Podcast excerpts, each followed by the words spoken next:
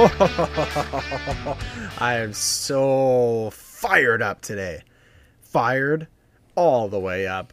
Rockets boosting to the moon. Love to be able to do this every week. This is the Over Six Sports Podcast, and I am Zach the Bandit Burke with my co pilot and partner in crime, Cam the Turf King Charlton. What's going on, Cam? I mean, what can I say? Last week, we were coming off a big series win. This week, coming off a big series win. The Habs swept the Jets, and let's go. We're just sitting around waiting for Vegas or Colorado now. It's another good time. How are you doing there, Burke? I um I had a tough week. I mean, I know in, in general I'm great. I started off the pod. I'm fired up. I'm going to bring the heat today because apparently things I say on the podcast um, cause a stir, get the conversation going.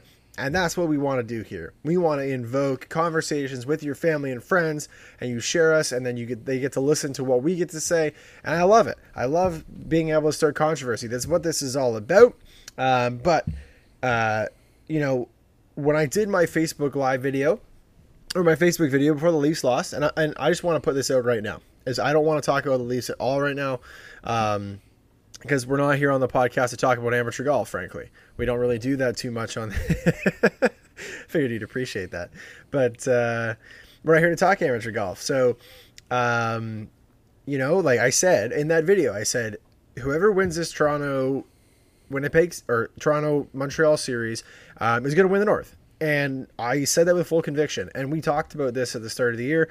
Um, and that's I'm happy to start there where I said we we have been banging this drum all year long. How it was Maple Leafs, Habs, and they got hurt. They had they had COVID issues, whatever the case is. But I said in the video, Winnipeg and Edmonton are trash, and I was caught in between a rock and a hard place because I don't want the Habs to win, but I also like to be right.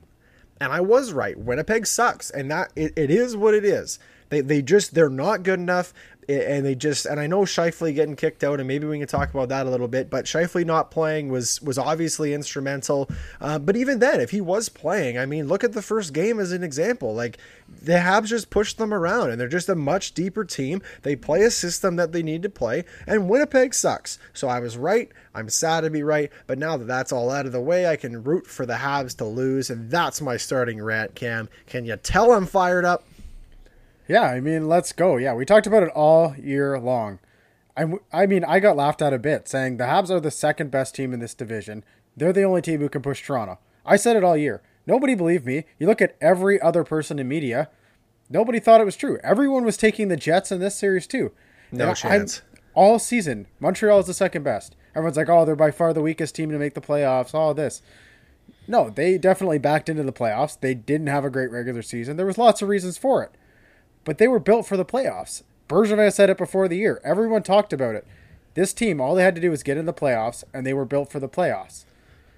This series, I thought was going to be over in five or six. I thought Winnipeg was going to win a couple games, but this Montreal team. Who do we did we have? Who do we pick in this series? Did we both have Habs and or, six? Sorry, we we both took Montreal and yeah, and yeah, we I thought it could six. be five. I definitely thought Winnipeg was.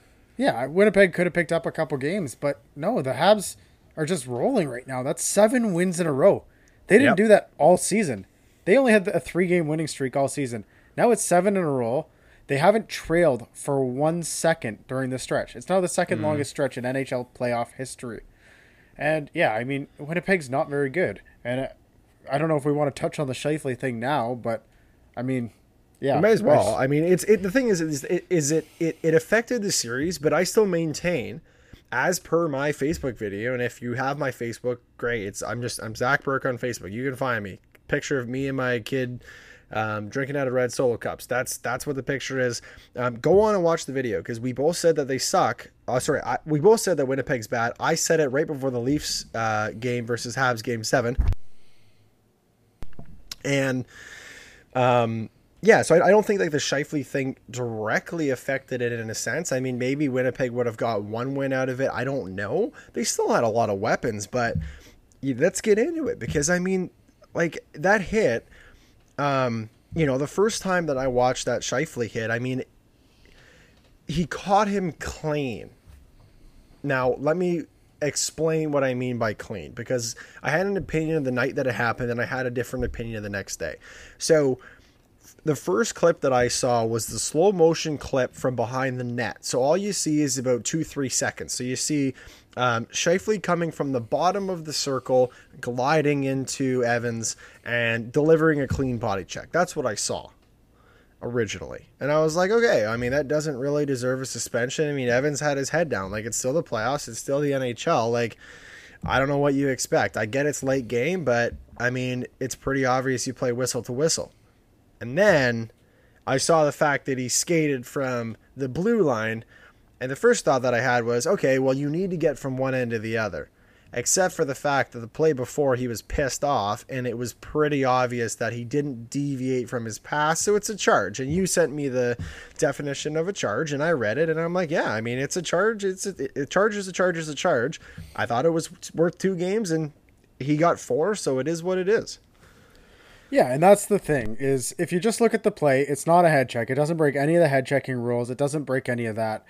The issue was it was a charge, and the issue is is 190 feet he skated. 180 feet of that was trying to stop Evans from scoring, but with about 10 feet left, he made the decision that he wasn't going to get the puck anymore, and they were headed to game two. And let's make a play here. By definition, he broke the rule charging, and there was a massive injury on it. Evans was stretchered off the ice. You can't argue that. Which you he don't broke... like to see, by the way. Like just, just no. like I mean, nobody wants. I mean, Mark Scheifele didn't want to see that either. But I don't know what you can expect when you deliver that hit. Well, that's the thing is he made a decision there that he wasn't going to get the puck anymore. If he tried making a play at the puck with his stick or something, he might be able to stop the goal. Hitting him there, he had no chance at stopping the goal. So he was trying to make an impact. So the thing is, is Scheifele broke a rule. It's charging by the definition of charging. It is 100% charging and you injured a guy to the point where he had to be stretchered off the ice. So that's where the suspension comes from. Did he break a rule? The answer is yes. He yes, did. he did. Was the outcome a devastation to Evans? Yeah. So you broke a rule that caused a massive injury. That's up for a suspension. Do I think four games was too much? Even as a Habs fan, yeah. I thought he was going to get two. I thought two was the right number. Yes. These are plays that 10 years ago, they were fine in the game. They were encouraged. Oh, everything yeah. we know, everything we know about head injuries and all that anymore, there's no really good reason for this to be in the game anymore. And these are the ones that really can be avoided quite easily, in my opinion. Well, and it's one of those things too, right? Where, um, like it, it suspensions shouldn't necessarily be circumstantial because then you're opening Pandora's box, right? Where you're like, okay, so, well, he got checked before the play, and that's why he got. I mean, it doesn't really matter. As I said, my opinion has switched a little bit. And as I said, I thought he should have got two, and I agree with you. Um, the reality is is that yeah i mean and people will you know bitch and complain while the nhl is going soft. You got to keep your head up. And yeah i mean maybe he's got to keep his head up. What are you trying like what are you gonna do? You're trying to do a wraparound. Like i don't really get how you can get your head up there. And i just want to acknowledge too i mean like Scheifele's family got a lot of hate and death threats and all this kind of stuff which is and we've talked we, we're, we're very much proponents of this right? Where and we mentioned it multiple times where it's super offside to go after somebody's family for stuff like that. Scheifele's not in general a dirty player. Hell, he doesn't even swear on the ice. He's, he says frick and heck and all this kind of stuff on the ice. I mean, by all intents and purposes, he's a good guy. But then, I mean, some of the stuff that he says post suspension, obviously he didn't agree with the hit, but like you got to have some situational awareness there, man. Like it's just you you got to know that when you're a big guy like Scheifele is and you crush a little guy and have you know and it's and, and again this is where I'm wondering Cam is like intent to injure comes into play. And it, I, I and I, it, it's got to be a gray area here because I don't think well and I don't know. I don't know inside Scheifele's head but like you know did he intend to have him stretchered off the ice? Probably not Did he intend to rock him to the next universe? Absolutely, he did. So is that where, you know, intent to injure comes in, where it's like, okay, you could have played the puck here, but you instead decided to just level this guy, and it's actually your responsibility as a player to know that that kind of hit will cause an injury, and is that why it's an intent to injure hit? Yeah, I mean, that's my argument right now against it. And I mean, I'm just like Scheifele's first thing right after the suspension coming out, and he didn't really show much sympathy or think he did anything wrong. The only thing he touched on, which we have said multiple times is wrong, when people are going after his family and stuff on social media, phone calls, whatever, that's wrong. But that seemed to be his biggest point. He wasn't showing any sympathy for Jake Evans or thinking he did it wrong. And today just added to that. And he's just whining. He's like, Philip Danault didn't shut me down. It was the Department of Player Safety. No, Mark Scheifele, it was you crossing the line. And so that's where, like, we brought it back a couple playoffs ago. Paul Byron, who doesn't throw hits, isn't a dirty player. He got suspended three games because for a hit on Mackenzie Weegar. And right away he comes out and he's like, I accept and respect the decision made by player safety. I like to make it clear I had no intention of causing injury or finishing the check through Weegar's head. I think I have a history and I conduct myself in a good manner. And he just talked about, I've learned a lesson through this and will make sure any future hits result in a clean and legal fashion. Scheifele didn't show any of this. He's just blaming def- department player safety, showing no remorse, doesn't mention Evans. In Byron's stuff, he keeps mentioning Weegar, how he's checked in on him, how he's apologized. Like Scheifele just doesn't seem to care, and I've I loved Mark Scheifele, had a ton of respect for him, but when he's just whining about it, and it's over, especially now, you're done. The series is over. You can't do anything to not mention like yeah i'm happy to see jake evans is back on the ice. I felt sorry. Like i never want to see that. He really didn't touch on that very much. And that's just i mean i know i'm a habs fan and i'm slightly biased towards it but i want to see that from somebody. You broke a rule. You injured a guy where he needed to be stretchered off the ice. Show some remorse for that and say you're going to learn. I don't and think even March... if yeah Go no ahead. and even if um even if you don't agree with the ruling like let's just point this out. Like if you don't agree with the ruling you can still show sympathy for the injured player. I think that's the major point here is is that it's pretty obvious that he doesn't agree with the call. He doesn't agree with the suspension. So if that's the case and he can have his own opinion absolutely. Like everybody like you know anybody who's a hockey player can have that opinion. Whatever you want. I don't care. Right? But at the end of the day, a guy got stretched off the ice. You should have some sort of remorse there. Heck, I was playing, um, you know, with my realtor group, and I, you know, I accidentally, um, you know, a guy, me and a guy turned at the same time. He's five seven, and I'm six two, and I hit him, and on skates, obviously taller, like he was really small, and he got my shoulder to the head and again, it's just pickup hockey. Like, and then there was no malintent, but I felt terrible. I mean, the guy like had a concussion, whatever the case is. I texted him after, and I was like, man, like I didn't mean to do this, but I felt horrible for a long period of time, and it was accidental, right? So if you're a professional athlete and you intentionally hit somebody and they get stretched off the ice like that, you, you like even if like from a PR perspective, even if you feel zero ounces of remorse, you have to you have to come out and say just to save your own brand, to save your your good guy status. Because if you come out and are a whiny little bitch, like the next time you do something that's borderline, you don't think the Department of Player Safety is going to look at that? They they look at this in the court of law. Like if you get convicted of a crime and you show no remorse, they hit you with the worse uh, sentence. Absolutely, they do. The judge will come out with a ruling and says, you know, according to the docs, this, this, this, you're, uh, and the jury says you're guilty, and your sentence, well, you showed zero remorse, so you're obviously a bad person, and this is the sentence you get. Like you, you can bet every, I bet every penny that I have that if that ever happened again, they'd be like, oh, you didn't show zero remorse. Now you're just a repeat offender, and here you go, throw the book at him. Well, yeah, that's the thing. Is at the end of the day, there's nobody here, even when I showed you the rule for charging. You broke a rule and you injured somebody.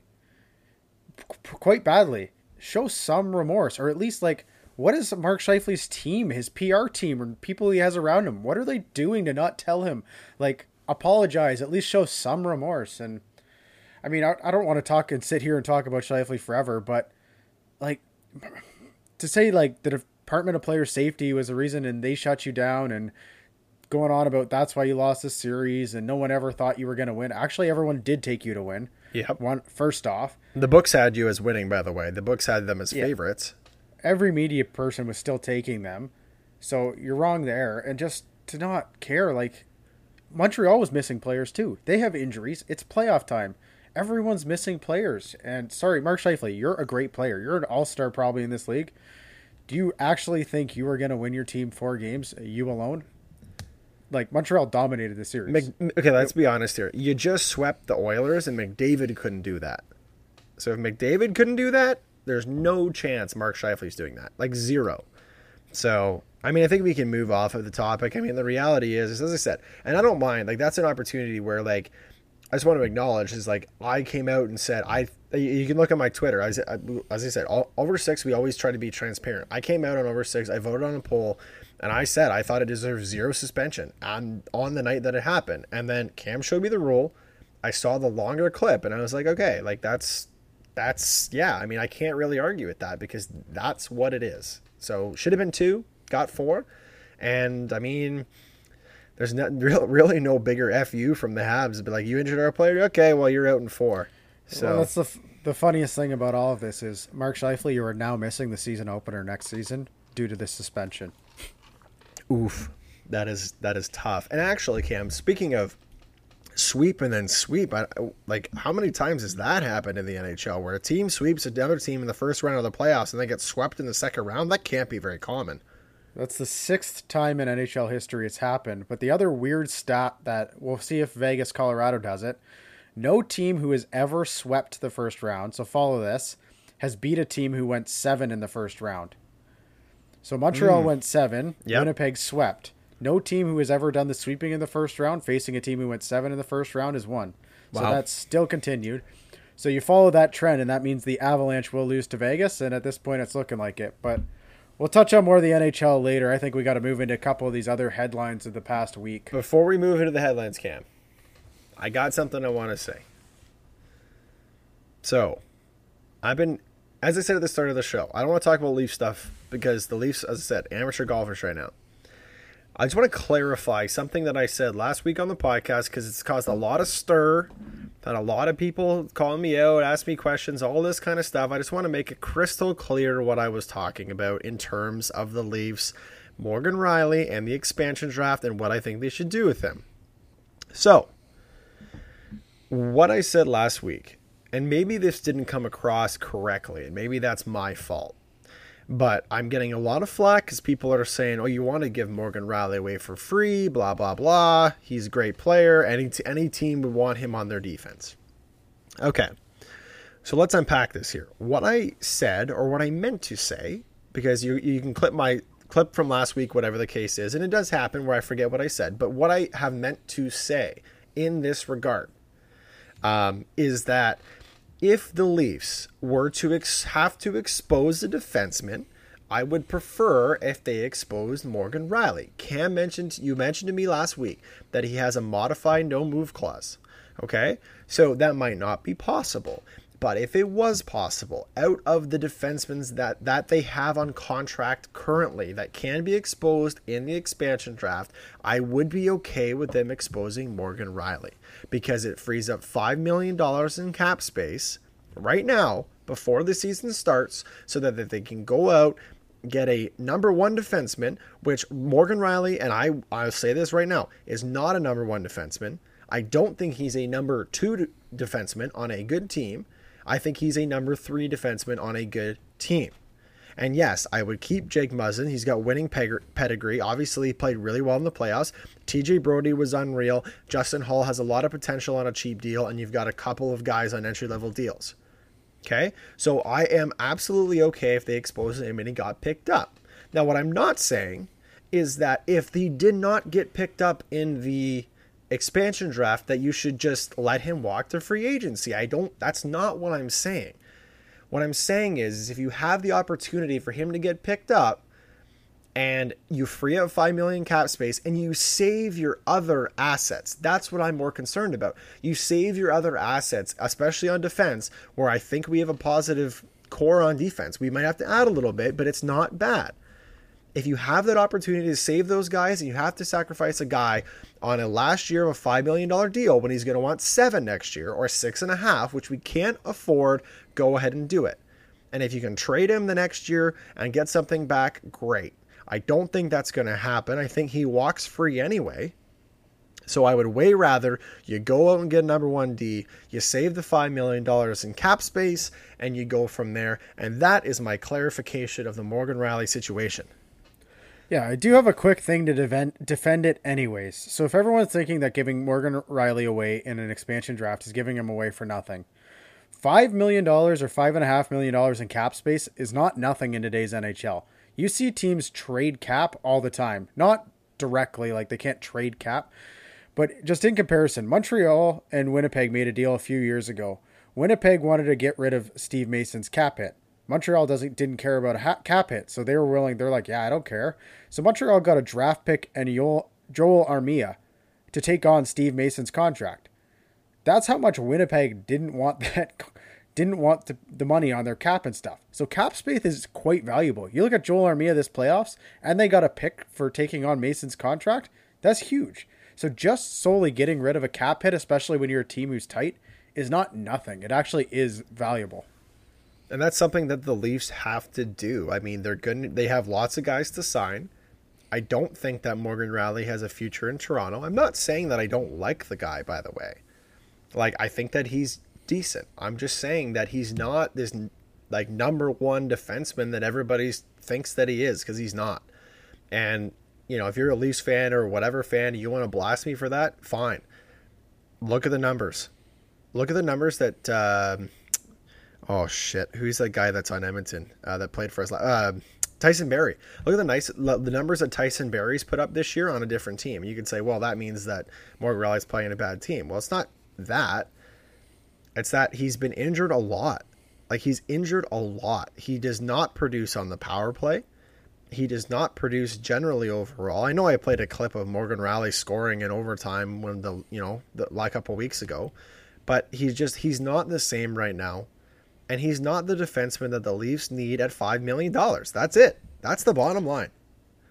Yeah, the big thing I will touch on Morgan Rielly is you see it with true number one defensemen they need to be better in their own end. And at times, he's not great. Like even in Edmonton, Tyson Barrie's not close to their number one. Darnell Nurse can do it both ways. He is a number one D. I mean, Montreal is kind of on the edge. I think they have a lot of twos who can play both ways. But Jeff Petry is a guy who can be offensive and play in his own end. So he's kind yep. of pushing that number one. Morgan Rielly at times is horrible in his own end. And at times he makes a lot of mistakes offensively. So I think that's my argument. I think he's a two to three. So somewhere in the neighborhood you do. But I just think to be a true number one in this league, he's not good enough in his own end, and you need somebody who can be that true number one with him. And if you're relying on him as a Leafs to close it out, if you're relying on Morgan Rielly as your number one, that's a problem. And I think it's pretty obvious in this playoffs that that's what's happened. So that is the end of our Leafs talk for the day. We're not talking about any more Leafs. They're out of the playoffs. This is the end of the Leafs, at least until closer to the draft or if anything pops up in the news, I'm done. It's off my chest. I just wanted to clarify to get the haters out of here. But I do appreciate your listens. I do appreciate the conversation that's going on. And when you're talking about the Leafs or when you're talking about anything NHL, if over six sports is top of mind, I love you. Thank you for listening. Well, I mean, one of our headlines does touch on the Leafs a little bit. So oh. I know it's it's upset quite a few Leafs fans. And the CN Tower lit Ooh. up in red, blue, and white for the Montreal Canadiens. And right from their Twitter feed, they said it was for the Montreal Canadian team Yikes. representing this country. So this is kind of a weird thing because I don't know if everyone knows, but the CN Tower is actually a federal building. Mm-hmm. So with Montreal being the last team in Canada, it's a federal building, it's a federal choice. But it's the biggest monument in Canada and Toronto. When you see skylines of Toronto, it's the Rogers Centre CN Tower. When you think Toronto, it's the CN Tower. So it lighting up with Habs colors is pretty funny. It's the greatest troll job by their own city. And you see it from guys like JD Bunkis from Sportsnet. He's tweeting out, just when you think it can't get any more embarrassing to be a Leafs fan, it somehow does. They're not even playing hockey anymore, and it still gets more embarrassing. Yeah. So I thought it was quite a troll job by the own city. You did see John Tory come out today yeah. and say the Toronto sign will not be lit up that colors because Good. that is a municipal choice. Yes. But that's the funny thing about it being a federal building is it actually isn't technically Toronto's choice. It's a federal thing, and you know what? Montreal is the last team in the country. I think more people in this country should get behind them. It's a federal thing, and you know who the prime minister of the government is right now? What's his last name? Trudeau. What's his last name, Cam? Trudeau. And is Trudeau French? Well, yeah, he's not directly French, but he is a Habs fan. Is yeah, the name has... Trudeau French? Yes. Exactly. So there you go. So talk about some government bull crap. That's exactly what that is. I mean, you know what? The reality of the uh, uh, is that when you blow a 3-1 lead to your biggest rival, it's going to happen. And nobody who I mean I guarantee you the guys who actually had to switch the colors on that, I'm sure it was at the CN Tower that had to do that, probably were like, uh how much do I like this job? Well, like, I can't believe it. Imagine if New York had the like they lost to the Red Sox and had the Empire State Building in red. like that would never happen. No chance. No, there's zero chance that would no ever chance. happen. So never. it's actually just never. quite hilarious, and it just adds to still being able to enjoy the first round series. I mean, Montreal it's, already it's, has won a second round now, and I still get to laugh at Leafs fans a bit and enjoy it. It's just gutless. I mean, and full disclosure, I officially now that I was right about Winnipeg because that was my biggest thing. I said at the start of the show that was my biggest thing. Now that I'm right, I want them to lose so bad because if they make the Cup final, I'm gonna throw up because that. And I talked about this earlier. I said the Leafs have the easiest path to the conference final, and to the Stanley Cup. And we don't know what's going to happen. We never played a team outside our division up until now. But if they make the Stanley Cup final, I might throw up. Seriously, it's it would be horrendous. I don't want to see it happen. I'm sorry. Love you, bro. I just I I will be rooting so hard against the Habs, honestly. So you're going to work from one troll job to another. So I know we kind of mentioned this beforehand, and you hadn't heard about it, but this Bryson and Brooks stuff just keeps going. Mm-hmm. So on the weekend, there was lots of uh, Brooks Koepka fans. Clearly, he wasn't playing this weekend, but there was lots of his fans who were following Bryson around, saying Brooksy, and just kept calling Oof. him Brooksy. So what did Bryson do? Got these fans kicked out of the tournament. He's just like, "No, you called me Brooksy, you're gone." Got them to kick him out I, of the tournament. I don't get it. How can you so, just kick fans out for that? Like, like is that in in the code of conduct? Like when you get there, that you can't yell certain things. Like as a fan, how are you supposed to know? Yeah, I mean, heckling in golf's kind of a gray area. I mean, there's a lot of people who don't like it, but this is where like Bryson's throwing shots. He's not innocent in this, so you should expect heckling back. But uh, I mean, that's why I don't like Bryson. So what did Brooks do? He's Michelob Ultra guy. His is one of his big sponsors. He drinks a beer or whatever. He goes on Twitter and says he starts it off with, "Hi, it's Brooksy here, just drinking a Michelob Ultra." He says, I hear some of my fans got kicked out of the tournament this weekend. Myself and Michelob Ultra would like to help you out. So the first 50 people who have, can have proof that they were kicked out of the tournament this weekend, we will be sending a case of beer to. That is amazing. So just complete troll job back at Bryson. And then Bryson's going on about it being bullying. Bryson Come is completely on. acting like he is innocent in this. It's not bullying if it's back and forth and you keep going. If it was just Brooks over and over again at you, okay, yeah, sure. You were the first person to start this years ago when you brought up that Brooks is overweight and doesn't have a six pack. And now it's continued. Brooks doesn't like your slow play, it doesn't go and now it's just you can't handle it. You and he commented it. and he commented when Brooks was doing his interview behind his face about starting putts online. Like let's not forget about that. And we talked about that. Was it last week or the week before? Like he de- he was the one. Bryson was the one who freaking started it. This guy came out and like behind, like whispered in his ear, essentially like, "Yeah, Brooks, if you start putts online, you won't uh, fuck up the putts."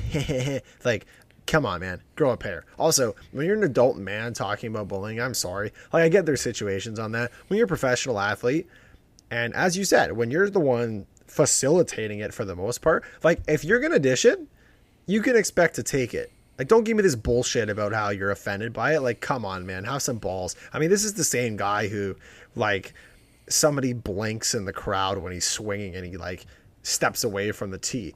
I've stepped away from the tee when I don't feel a shot's right. But this guy, like somebody like breathes the wrong way and he's like, Nope, can't hit the ball, too distracting. Like, fuck off, man. Come on.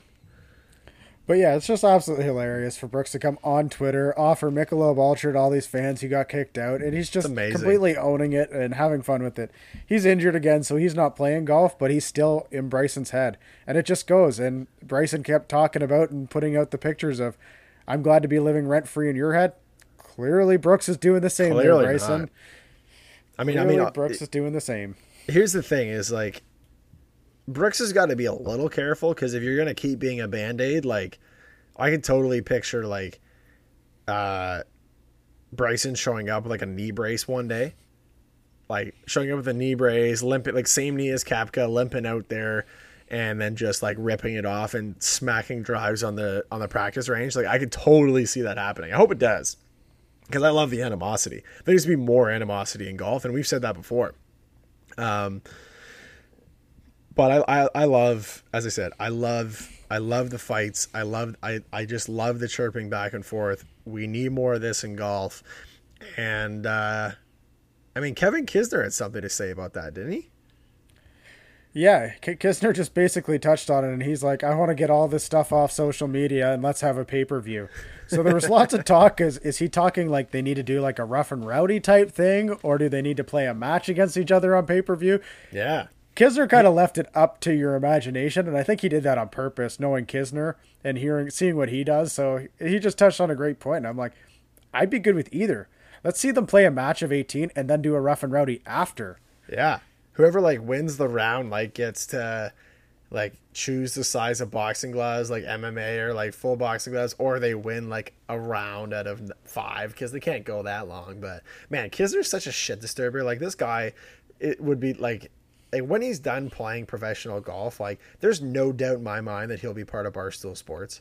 Like it's the writing's on the wall. Like this guy's uh, is perfect for the media where he's kind of like that quiet guy but then just comes in with the hammer all the time and uh, if you listen to, you know, Fore Play or whatever the case is, like shout out to those guys like if you listen to them and Kisner's one of their boys, like seriously, like he'd be amazing to have permanently on the show. Oh yeah, Kisner's just awesome. Every time you hear him in media when he's with Barstool, it's just the same guy. He's just a guy you can you can relate to so much, and he's just out there having fun. I mean, he's not a guy like he said. He's never going to hit it as far as Bryson because he's not going to train that hard because he likes his family and beer way too much. Yep.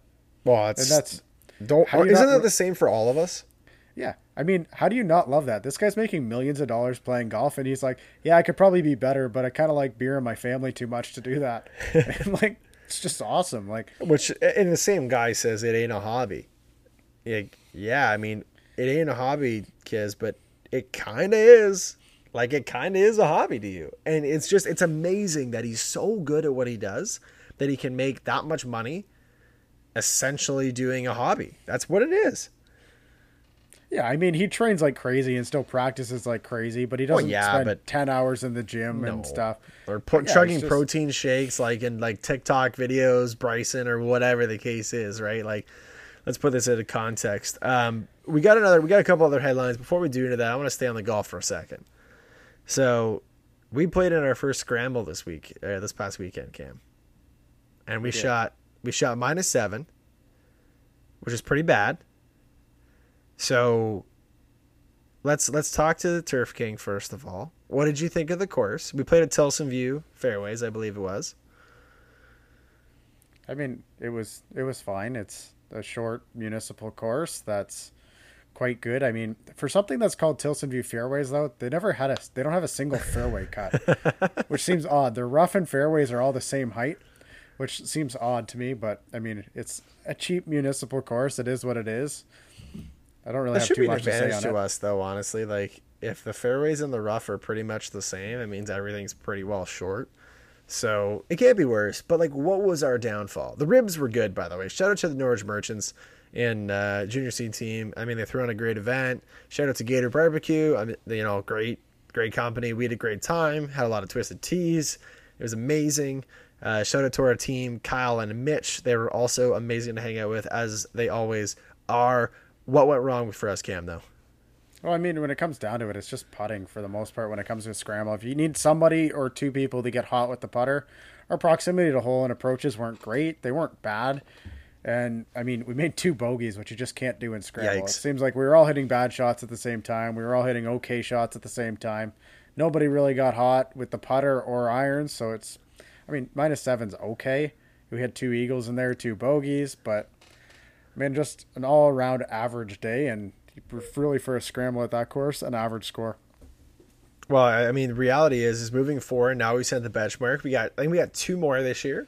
Two more. I think one's going to be, uh, you know, the Norwich Curling Club um, scramble coming up, and then we've got a uh, uh, member guest July 10th, which is a scramble best ball alternate shot. I think is that it. The, yeah, the six holes, six holes of each. So uh, we'll have to have an over under on how many times I swear at Burke within the six six holes of alternate shot. Zero. So. I'm going to be piping it that day for sure. Um, we'll keep you updated on our personal amateur golf because obviously that's what everybody here wants to hear is how we do on the golf course. So, I mean, it's you know we're going to talk about Brooks and all that. I mean, we can talk about us. Like we're we're okay.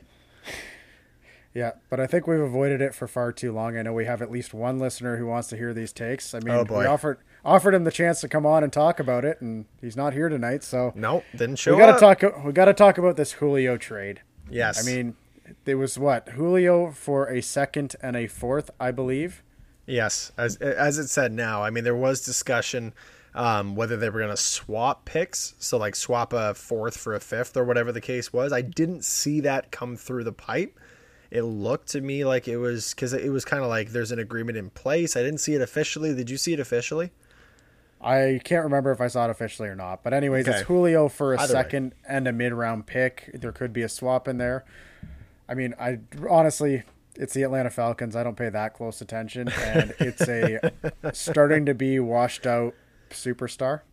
Yeah. Can... So, um, let me start with this one because this is somewhere that I'm passionate about, and that would be um, redoing contracts or as, as commonly referred to restructuring contracts. Aka basically s- spending money down the road so that you have better cap situation now. So I, I trading julio is the right move but they did they signed Matt Ryan basically. They they basically put his big money down the road, so he's playing cheaper for this year, and he will be washed up in the next couple of years. And I think restructuring contracts is dumb. I think it actually like not only the integrity of the game and like I think you should have to honor contracts. Like the NHL they do it, MLB for the most part they do. Football is its own anomaly. I've come on the podcast and I talked about this before. And this is why it's dumb, is because you do these things and then you get put in a position where you trade your number one wide receiver, which was the right move. But you did a stupid thing prior to that. Like you, you, you stupidly put the money down the road, so now you're fucked for the next two to three years because you don't have a good. Like it's going to be Matt Ryan to Kyle Pitts. That's it. I mean, you got Calvin Ridley. That's fine and dandy, but like Julio's okay. So let me be careful what I say here because Julio has been a top five receiver in the past couple of years. He was not as good last year. From a fantasy perspective, he's always a risky bet because he always, always, always gets pretty well double teamed. He doesn't get a lot of touchdowns. He'll get you some, if you're in a PPR league, uh, points per points per reception league. Um, he'll get you half a point. He'll get you some yards, but he doesn't get a lot of touchdowns which is valuable in fantasy. So, the last couple years he's been okay. He's he's not, in my opinion, and maybe you disagree, Cam. He's not a top 10 receiver in the league right now. There's so many guys that you can point to and say, "Wow, these guys are amazing." And and doesn't matter if you double team him. I just don't see him as a top 10 wide receiver in the league. And there's a lot of people who's like, "Oh, well, he's worth he's worth the first rounder." I'm like, "Are you out of your mind?" I thought a second round pick was great. But as I said, coming back to it, restructuring contracts, dumb. Trading Julio, good. Second round pick, probably what he's worth. If you want to bitch about it, then I, I can't help you.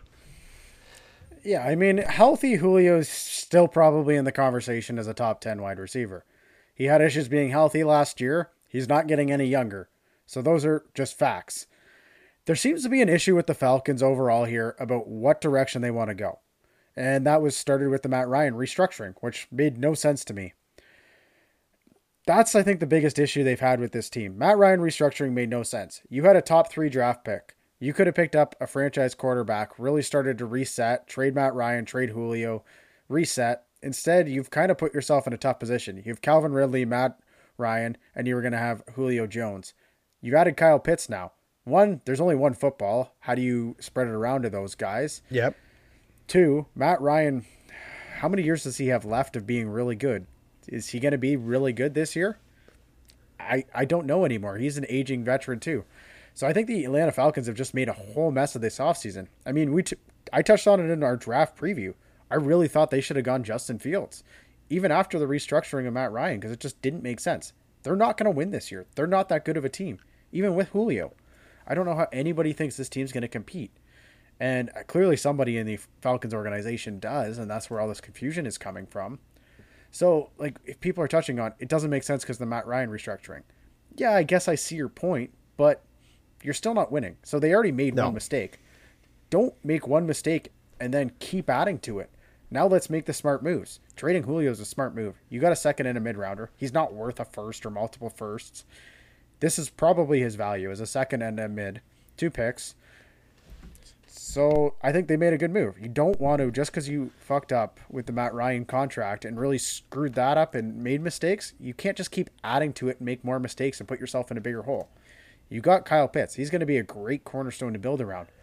Add a couple more picks. Second round picks are super valuable in the NFL still. Yeah, it's not like the NHL where you're unsure. Mm-hmm. You got to reset. So you just got to figure out how to manage around this Matt Ryan contract now. But yeah, it's just a smart move don't turn one mistake into multiple and be bad for 10 to 15 years. Be bad for three years.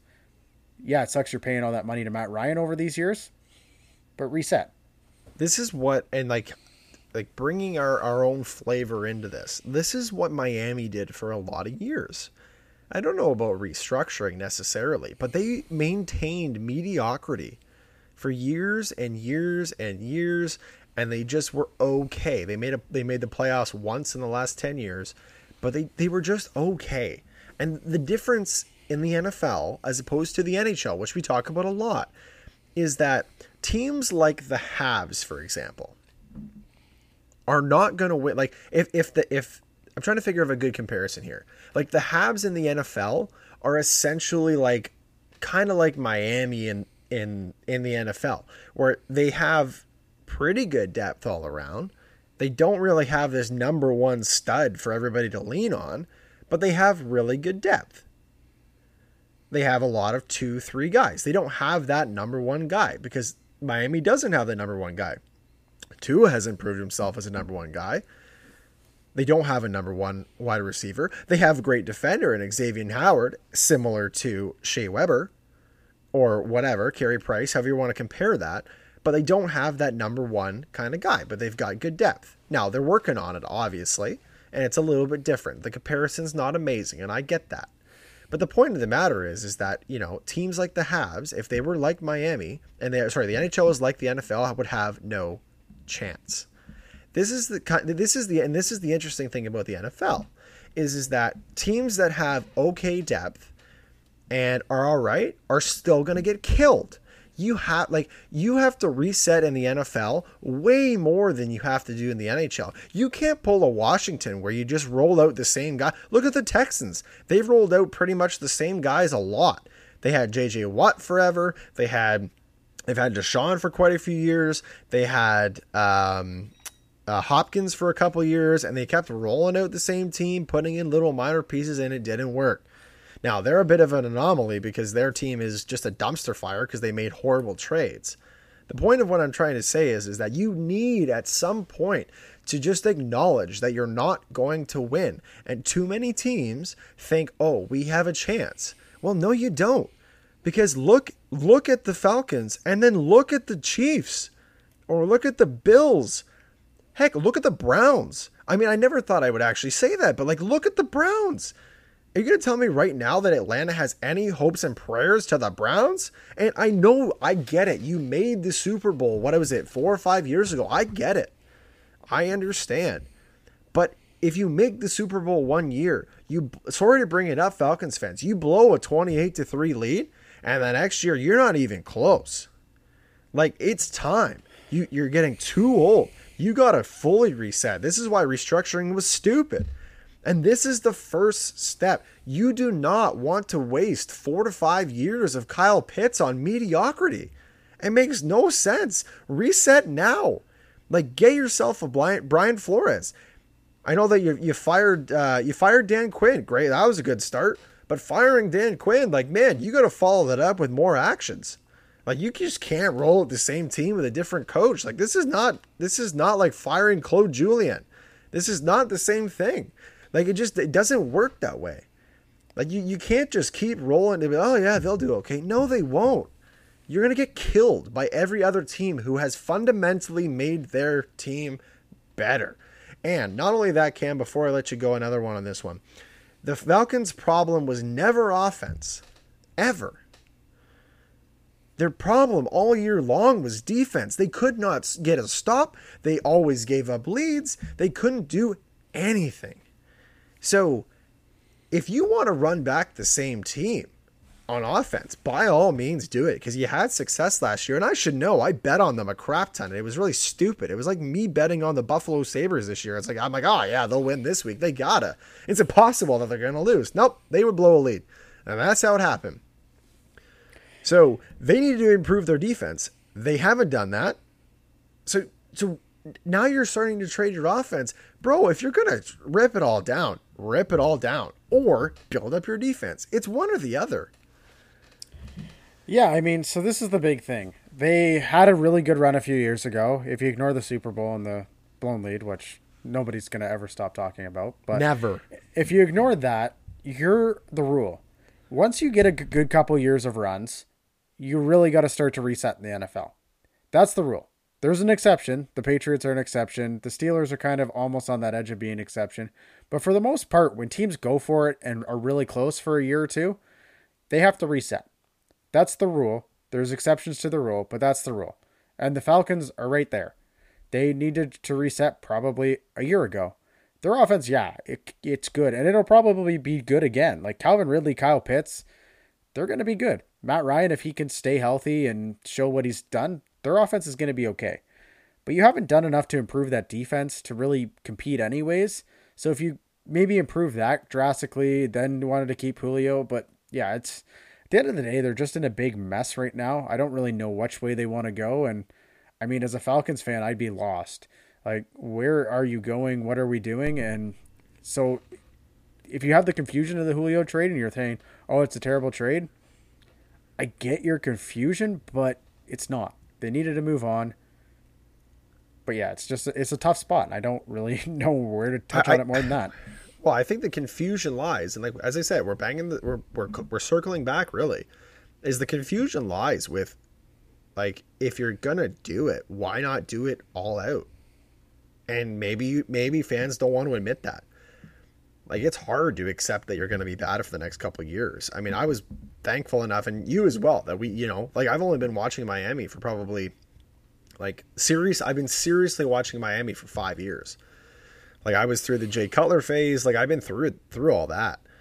But like we have this, like the, um, the solace to know that like we've been like we have a direction. We have a coach that we'd run a, through a brick wall for. We have that foundation on defense um, you know, being one of the best def- defensive teams in the league, other than Week 17 last year, right? Like we were one of the best defensive teams in the league. We knew that we needed to fix our offense. Like we have that direction. We have young pieces.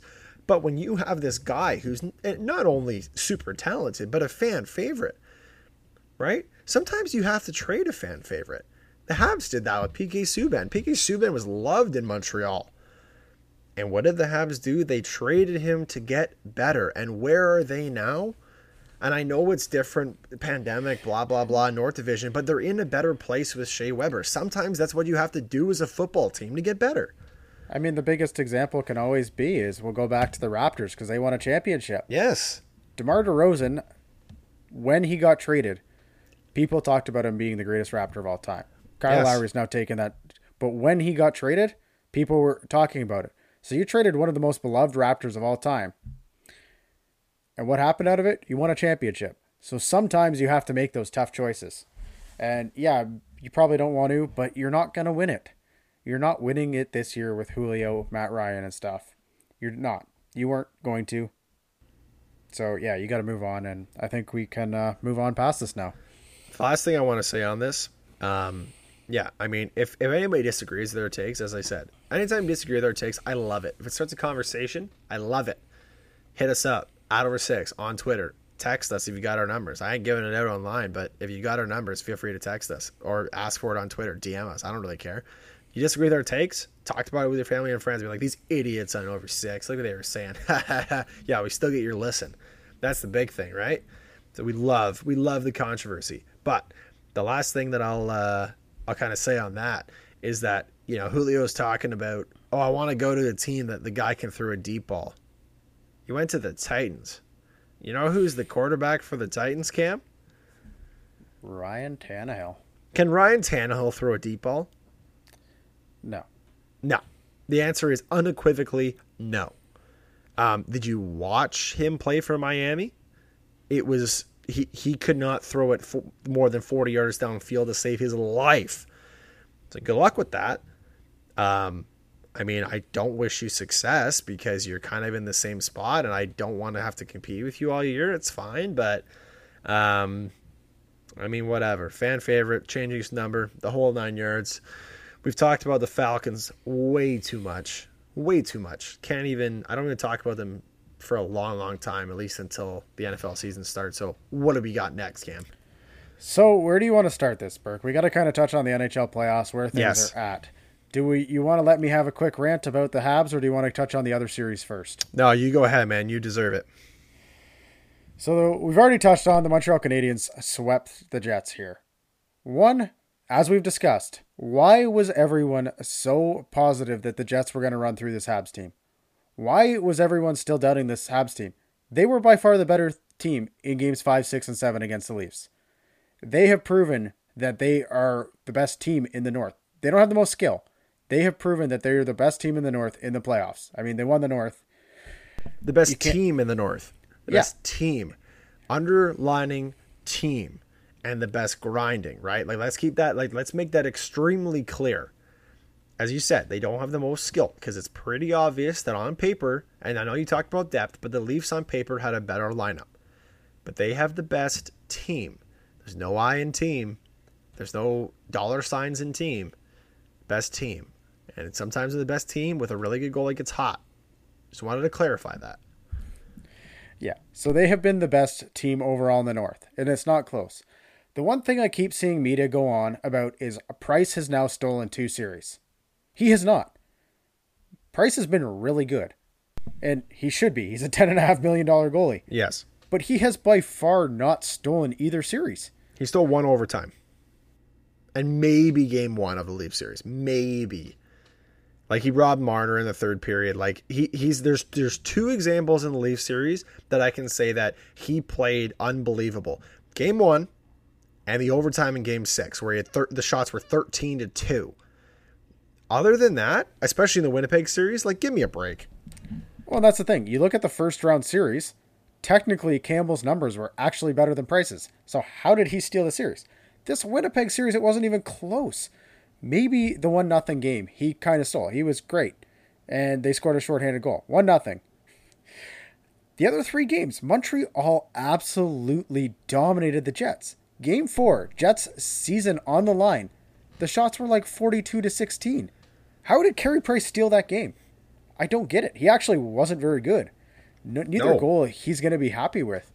I mean, he was, but that's what happened. Can, can I shout out? Can I shout out my boy first? Sure. Okay, Logan Stanley. So I was Kitchener Rangers season ticket holder when they went on their run. Uh, they they were in the finals of the OHL, almost made the the Memorial Cup. I believe they lost in overtime in Game Six or Game Seven or whatever. Well, I think it was Game Seven, triple OT actually. But um, they went on this amazing run. Logan Stanley was clutch there, um, kind of fringe NHL, NHL defenseman. made the Jets lineup, scored his first goal ever in March, first NHL goal in March, and scored two in the playoffs. Shout out to Logan Stanley. Love that guy. Does not mean the goals are any good, though, because they were, frankly, short side, both of them. Not that great. Still love the guy. So Montreal battled back from that, Price being very average in game four. But Montreal was so dominant. Carey Price has been good. He should be. He's paid $10.5 million but by no means has he stole either series. This team has just come together and they are playing phenomenal hockey as a team from 1 to what 14 15 forwards now and we are now 8 defensemen deep. They are playing like a team and playing extremely well. The thing I don't understand, I know they're going to go into this next round. People might be taking sweeps for Colorado or Vegas. I actually hope they do. I keep hoping everyone's going to doubt this Habs team because this is just such a team. They haven't, and the craziest thing is they haven't needed Price to be what we know Price can be. And that's the best thing about this. The thing that I can't get over recently is what is so different about this Habs team compared to Vegas or the Isles? Like, built with tons of depth, tons of speed. They can grind it out. They have deep defensemen, and they got really good goaltending what is so special about Vegas or the Isles that there can be favorites and talked about as Stanley Cup contenders, and everyone still thinks Montreal was the 16th best team in the playoffs. I think doesn't that, make sense. Yeah. I, I think the Islanders are are a good example. Um, I think they're similar, right? Where there's like, I mean, they got Barzal and all that kind of stuff, but like, I think that's the difference. Is you got Barzal on the Islanders, and you've got Mark Stone on Vegas. And you could say, well, there's Marchessault and all that kind of stuff. Mark, and I like Marchessault. Don't get me wrong, but he, like he's not a he, he's not a number one guy. Like he's he's good, but he's not like he's not like he's not a Scheifele, he's not a Matthews, he's not any of those kind of guys, right? So I think that's the difference. Like you got two guys that are polarizing guys, Barzal, Mark Stone. But it's been proven by the Habs twice now, where you've got Ehlers, Connors, Scheifele swept, um, uh, Winnipeg swept uh, Edmonton. McDavid, Nurse, um, Draisaitl swept. You know, Matthews, Marner would have been Tavares, but he was out. But Matthews, Marner, and uh, and Nylander lost in Game Seven. So the difference is is that the Habs don't have those flashy names. So I mean, that's yeah, what's people are not giving enough credit to the second line. I think because of how yes. young they are. And Phil Cole Caulfield, and Phil Cole, yeah, but they even have Gallagher, who's a thirty goal scorer almost oh, every yeah. year. But this, I, like, I don't think people realize how good Nick Suzuki is, mm-hmm. or how good Caulfield has yep. already looked. Yes. And then you have Tyler Toffoli, who's a thirty goal scorer on that line. I don't think they're giving enough credit to how skilled that second line is of Caulfield, Suzuki, and Toffoli. Can I make a comment about Toffoli, by the way? Yeah. So, to me, Toffoli is always in the right place at the right time. Which, by the way, is actually a skill. Because if you're in the wrong place at the at the like if you're in the wrong place at the wrong time, you never get anything done. But Toffoli, I feel like he's not that he's not that gritty. I don't feel like he's that talented, so to speak. And when I say talented, like obviously he's playing in the NHL, he's playing on a really good team, but he just has the ability to be in the right place at the right time. I mean, like look at the the goal in overtime in Game Four. And by the way, Caulfield's unbelievable. I can't believe this guy did not start the series with for Montreal. Like it just blows my mind that he wasn't in because I mean he's small, but he is quick. He is quick. He's got amazing amazing vision. He can shoot the puck. Um, but yeah, like I mean, Toffoli's always in the right place at the wrong time. It's not, or sorry, wrong place. Sorry, right place at the right time. It's not a slight against him by any means. But if you look at a lot of the goals he's had, he's just always sitting there and the puck comes to him. That's, that's that, the, that that is a skill. Yeah, and when you're playing with guys with the skill and the vision of Caulfield and Suzuki, it's awesome to have a guy like him there. Yeah, like you sure. saw the skill of Caulfield on that goal and the vision. It's it's awesome. You still gotta bury it too. Like I, I I know I'm saying that I don't think that he's the most talented guy ever. I don't think that's shocking. I mean, when he played for LA and won the cup, it wasn't like he was a first line winger. Um, but but you still have to bury that pass, and it wasn't like Caulfield just feathered it over to him. He snapped it over. like it was it was still a great goal for him and him to get it off. Yeah, and the other thing you got to love about every single guy on this Montreal team is they're responsible in their own end. There's not a guy who you're scared of putting on the ice, and you saw it all series. Montreal's four lines play similar. Do you know yeah. who was actually the lowest time on ice out of their forwards? Um, can I guess? Go for it. I would say, ooh, I'm gonna say Kotkaniemi was lowest. Josh Anderson played the least amount of time. Interesting. So that wow. third that surprises line, me though.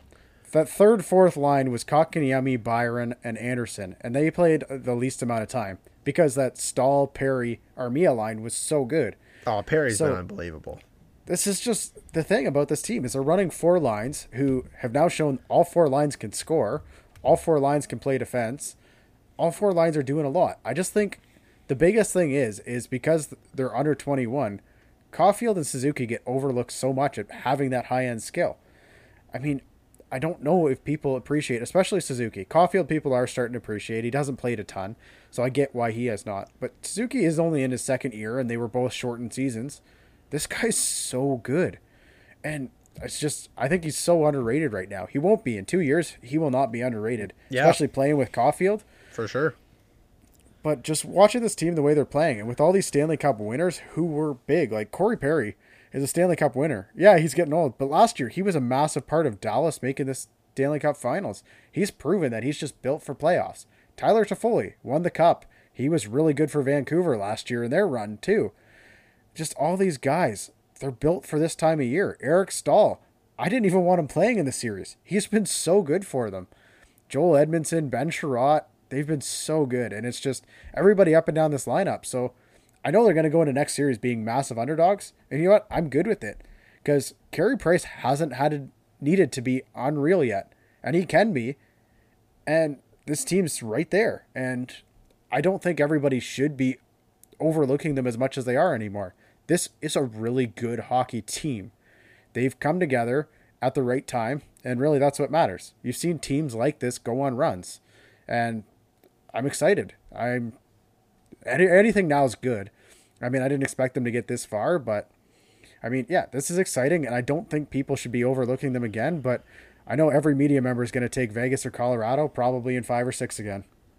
Well, and I think like let's get into that then. I think that's where we're going to start. I mean, we got a couple other NHL teams that we got uh, the Jays to talk about, but uh, let's get into Vegas and, and the Avs for a second, and then we'll, we'll bring that back to the Habs because the Habs are through.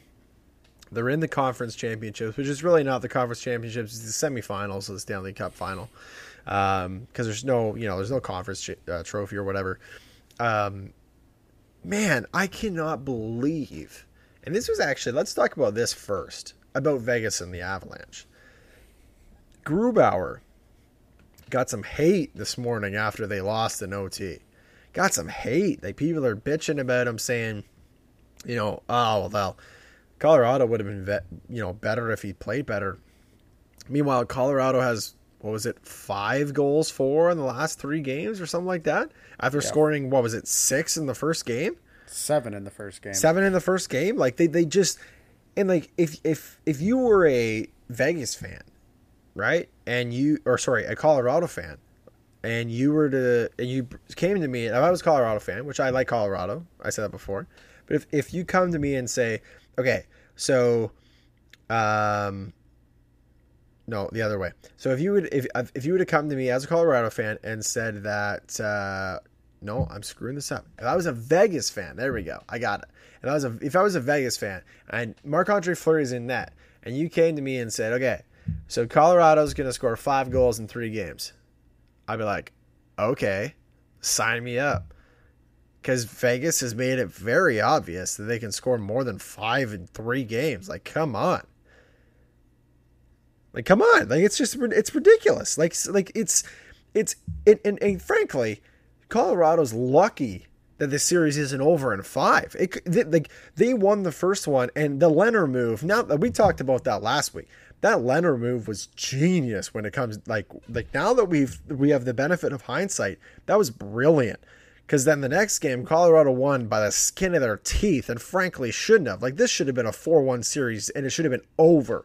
It was over. It should, and I still think it is. I think still think Vegas is going to win.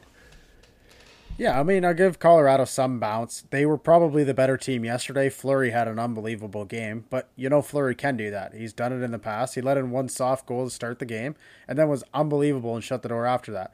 But yeah, like Colorado won the first game 7 1. Everyone's like, oh man, this Colorado team.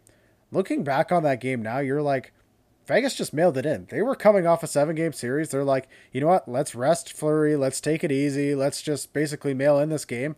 Go down one nothing, which isn't ideal. But again, you're not in trouble till you lose at home, unless it goes to game seven, because one team does have home ice advantage. But game two, they were way better. There was a terrible penalty in overtime that gave Colorado's power play a chance, and Colorado's power play is unreal. Oh yeah. But yeah, the, like Vegas has been the much better team in this series, and it's not that close. And I think it just adds like Vegas has such good depth. Colorado should, but I think that Kadri injury is hurting them more than you think. And suspension. now they, yeah, sorry, suspension. Which, so by again, the way, was upheld. Upheld. The arbitrator upheld it at eight games, which is not shocking. I think that Kadri injury, especially against a team like or injury, suspension, Jesus is really Christ. really it's, hurting. suspension, man. I mean, it's really hurting them. yeah, it's really hurting them against a deep team like Vegas. Is if that first line, and I know they split them up last night, isn't scoring, then they're in trouble. And I think that's just where him not being in the lineup makes a massive difference. And if they push it, if they can win game six, Kadri does come back for game seven, so that'll be a big boost for them, assuming he doesn't cross the line again, which he's known to do in playoffs. But they got to win game six, and I just don't know if they're going to do it. I mean, yeah, Grubauer, you'd like for him, for him to be better. But when you've got a team with the players you have, your goalie clearly can't be your best player. It's the same issue I've had with Leafs or some of those teams in the past. Like, you have how many how much money in forwards and you still expect to have like what a 10 million dollar goalie? Tampa's the only one who could do that because they cheat around the cap. Yep. But no other team can do that. If you have all these top end players you can't have a top end goalie. If so you'd have an all-star team which tampa basically does. Yep grubauer's been fine yeah he hasn't won you anything he hasn't cost you anything either you weren't the better teams in the games you lost you just weren't maybe it, yesterday it's that simple Yesterday, maybe Fleury did kind of steal that one a bit, but again, Vegas doesn't have all that money in uh, forwards. Not that Colorado has the money or top end players, so they have the. I mean, they have the money in their goalies, so their goalies should get the job done. But yeah, I. Let's just acknowledge, by the way, that they do have top end players that just aren't making the money. Like MacKinnon yeah. at six and a half. Come on. Oh, and you got Cale Makar's on a rookie contract, so they do have these guys who but half the, half their defense is on a rookie contract. Like it's like they're in, they're in an amazing cap situation right now. Yeah, so that's but their their window's small. Like let's just acknowledge this that like being Colorado, like we both like Colorado, but um, and then MacKinnon came out and said that you know I I take a less deal again. That's all fine and dandy, man. But like they got guys to sign too. Like let's not just let's not kid ourselves. They they like you think Cale Makar is going to take a four million dollar deal? No chance. No, I don't know if their window's that small because you do have like Landeskog, Rantanen, and MacKinnon are all on decent contracts. So Landeskog we'll thinks up up next year. Like, yeah, he, but again, they, I don't got... know if he's he's not a guy who's going to be looking at ten million dollars. So I think they're no, actually but... they'll be okay. They'll be okay, but, but all I'm saying is though is that you've got guys that like going to win the Norris this year and like maybe maybe it's it's convenient having MacKinnon saying, "Hey, like I took like okay, if MacKinnon took six and a half, could you imagine being anyone else on that team when your captain takes six and a half million dollars and he's worth twelve or eleven, and you take more than him? Like I get like that. That's where I could see them being fine cap wise. But if they don't, if they're young guys that are like fuck you, like I'm taking what I'm worth. I mean, maybe they get into trouble that way, but I don't know. I could be off base here. Yeah, I mean, you saw it in Pittsburgh. Crosby took less, so had a couple other people kind of followed suit. You've seen it in Tampa. Guys kind of taking less than they're worth. Other guys Tampa's not. Suit. No, come on. Tampa's not. We cannot. Do not ever speak of Tampa and cap space ever again because the, that's the the like seriously like they in the like in the trading world they're just shorting stock. Like they're it's ridiculous. Like they just do whatever the heck they want. There's no repercussions that needs to get fixed. I don't care. Montreal, actually, Montreal gets screwed by this the worst. Any Canadian team gets actually screwed, but Montreal gets screwed the worst, having the worst provincial tax and federal tax, and yet they still get it done. And then Tampa just waltzes in, keeps everybody on injured reserve. They sign players to probably two, three million dollars less because of uh, state tax. Like it's bullshit. I'm sorry. But I just think that could be a difference. If you have a guy like MacKinnon, who's one of the best players in the league, who's one of your leaders, go and take less it just makes every other guy want to follow suit. Yeah. You're like, well, if he's taking less to stay on this team and keep us together, I got to take less and keep us together. So that's just start with really 100%. good leadership. But so let's talk about here's where here's where I want to go with this, Cam, is um, which out of Colorado and Vegas would you rather face? Now that's a tough question because you know you, you're gonna you know the, the if you ask the Habs player that question, they would say, you know, whoever wins, we want to play the best team, blah, blah, blah. We have faith in our team, yada, yada, yada, whatever. They're going to give a stock answer. If you were to pick a team to play against and it's looking like, statistically, as you said, Vegas should win this series by the, by the book, by the stats.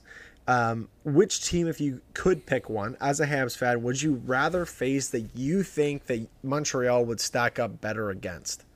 Well, yeah, it's kind of a pick your poison type deal. I don't think either is great because again, they are both and should be cup favorites. But if I had to choose a team right now, if you put a gun to my head, it's going to be Colorado. I think Montreal just lines up better against Colorado. You've seen the way they could shut down Matthews and Marner. Nobody on Winnipeg looked that dangerous the entire time. That Danault Gallagher, Lehkonen, Evans, whoever that other winger is, they could shut down one line really well and I trust them to go against anybody, especially with the way this defense is playing. And you know, Carey Price can be it. And then I don't think, although Grubauer I think is a good goalie, I don't think he's stealing anything. So I just like that matchup a lot better. Vegas is just very similar to Montreal in every way they're built. I mean, Mark Stone's better than Phillip Danault, but he's a similar build, that really strong two way forward. And just tons of depth tons of skill all over the place. Guys who can kind of score 20 goals. That's they're built very similar. Defense is good, and they got a goalie who can steal games, and that scares me. That's the thing that scares me the most about the playoffs. It doesn't really matter about the rest of the team. In a seven game series, any goalie can kind of steal it, and Fleury's proven he can. He's now what fifth all time in playoff wins. Yep. So yeah, Vegas scares me more than Colorado. I again, like I've said earlier, I actually feel not that bad anymore. The way Montreal's playing, they can compete with anybody, I think, in this league at the moment. Just they're playing such a good system and so unified that I think it'll be good. But yeah, if I had to choose, it's going to be Colorado. I just think the matchup's much better, and this Vegas matchup's going to be tough. I just like to interject, and we're going to get to this in a second. But the Islanders are up four one on the Bruins in Game Six. They're up three two in the series. We're going to get to that in a minute. Um, I'm going to disagree with you which uh, we do we do this a little bit where we disagree. It's no fun always to agree. I think Vegas stacks up better for Montreal because they're similar. Because I think that the the the reasoning behind this is is that they both have like Vegas and Montreal both have goalies that can steal games. So I think they kind of offset. I think Fleury and Price kind of offset there. And then basically across the board, other than Stone, they offset. And that's where Danault comes in though right? If you can beat the Leafs, I think you can beat. I think you can beat Vegas. the The reason I think Colorado would be tougher for Montreal would be I think that Montreal's, uh, sorry, Colorado's power play is better, and I think that they have a higher ceiling. So I think Ve- like this is why Montreal and, Ve- and Vegas are similar. Is I don't think they have the highest ceiling but they definitely don't have the lowest floor. I think Colorado has the highest ceiling. I think they can play to way better than both of those teams. But I think it's been pretty obvious that when they don't have that, they play at a low floor. So I think Vegas stacks up better because I think that I think that it will be a pretty even matchup. And yeah, it might go to seven, and it, and it could be a coin flip. I really do think that Vegas and and Montreal is a coin flip with Colorado, it's like I think again, it's similar to the Leafs where I think it again, it could still go six or seven. But it could be four not it could be a sweep by Colorado or it could be a Habs game seven win. I just think that realistically, Montreal's best chance is versus Vegas because I think they stack up similar. Would you not rather play that similar team and grind it out and have a coin flip, like a legit 50-50 as opposed to being like a 60-40, like realistically Colorado should win 6 out of 10 series uh, as opposed to 5 and 5? To me, actually, it's like not even really that close. If they're playing Colorado, I'm taking the Habs, and it's going to be six or seven for Habs. If they're playing Vegas, I think it's Vegas in seven. The one thing about the power play, I know Colorado's power plays looked ridiculous. Montreal is plus on the penalty kill in these they playoffs. Are. They have allowed three power play goals against and have scored four shorthanded goals. So they're actually which, which one was against the Leafs, right? One. Yeah, they had a game winner against the Leafs. Game one and yep. three three were against Winnipeg. Yeah, Armia had two in the same game, and Toffoli had the one nothing game. That's winner. just fucking stupid, though. Like three shorthanded goals in a playoff series, like that can't happen. That just speaks one, to how bad Winnipeg is. One of them was an empty netter, but it still counts as shorthanded. So I oh, what? I don't care. I don't care. I mean, when I that, like, whatever. But that's like, why, like, uh, power play is not scaring me that much right now. Like this penalty kill. Colorado seems... should because it's nasty. No, it is it is nasty, but this team just knows how to kill penalties, and they got big bodies who everyone's willing to play 200 foot game.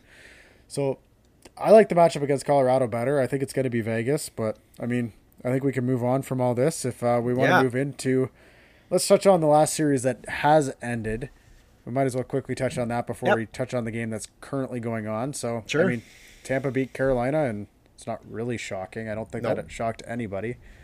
I mean, Carolina to me is almost kind of the opposite of like Montreal, where there's such a team that with their depth and kind of their game plan and everything with multiple goalies and everything, they're built for the regular season and not as much for the playoffs, if that makes sense at all. I mean, they're still a really good hockey team. I just don't see how they get it done against teams like Tampa and stuff, and I don't really know what to think of them every year.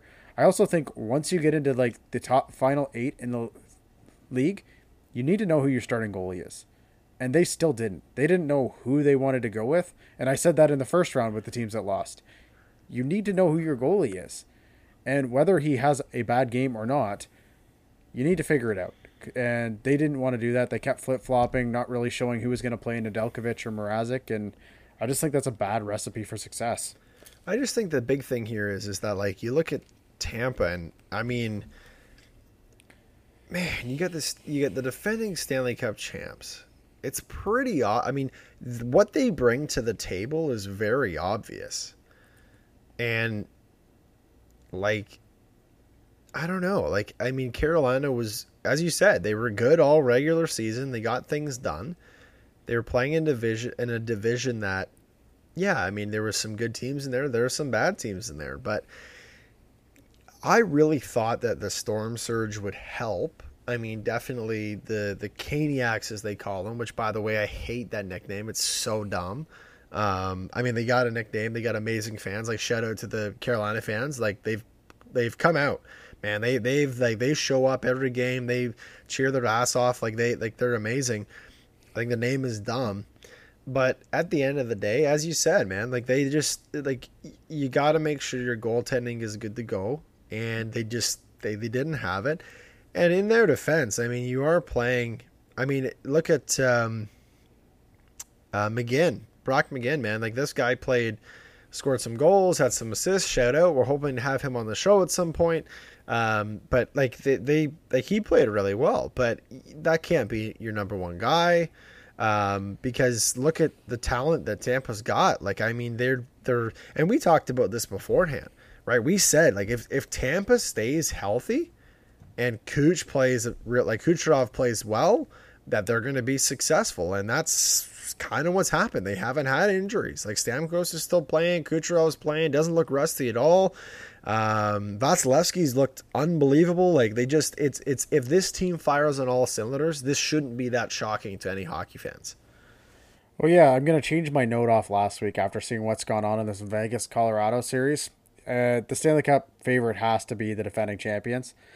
The issue with Tampa is is like Vasilevskiy was bad in the first game, so they just outscore him being bad, and then he goes and steals one of the next games when they really had no business winning, and that's the issue with Tampa. Like no matter as long as one thing's going, they seem to be able to get out of anything. They can outscore teams, they can out goaltend teams. Yep. Their defense looks good.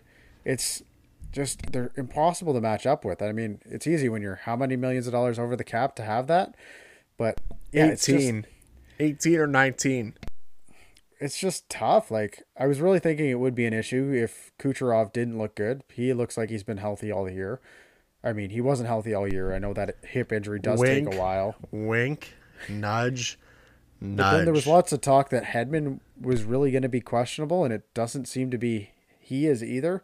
So injuries is going to be the big question with them and how healthy they were, but they just look so good right now.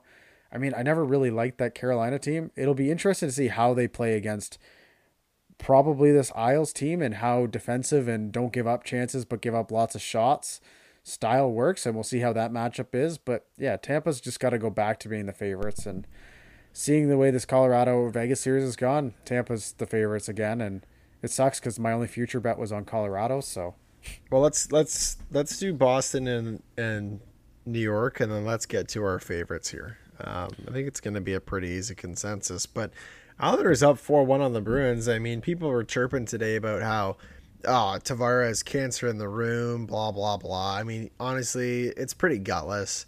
I mean, he's one of the better players on the Leafs this year. Just want to throw that out there. 4 1 going into the third, though. Doesn't Boston have teams right where they want them? Yeah. oh, that is gutless. That is that that is a gutless, disgusting comment, and I will not ignore. no, we're done with that. Um, you know, I mean, like it was thrown out today, like that. You know, like Tavares, like he leaves the Islanders and they're successful. I mean, they were a good team when they had him, and then they leave, and the Islanders fans said they we don't need you, and that's fine. Like I have no problem with that. If you don't need him, then by all means, you don't need him. And I just, I mean, I just find it. I, the reason I find it gutless is first of all, you're calling out a guy who had a had a sneaky, fantastic season with the Leafs numbers wise, and they got knocked out in Game One of of the Stanley Cup Final. I mean, it's really, as I say, it's gutless to take shots at this guy because of that.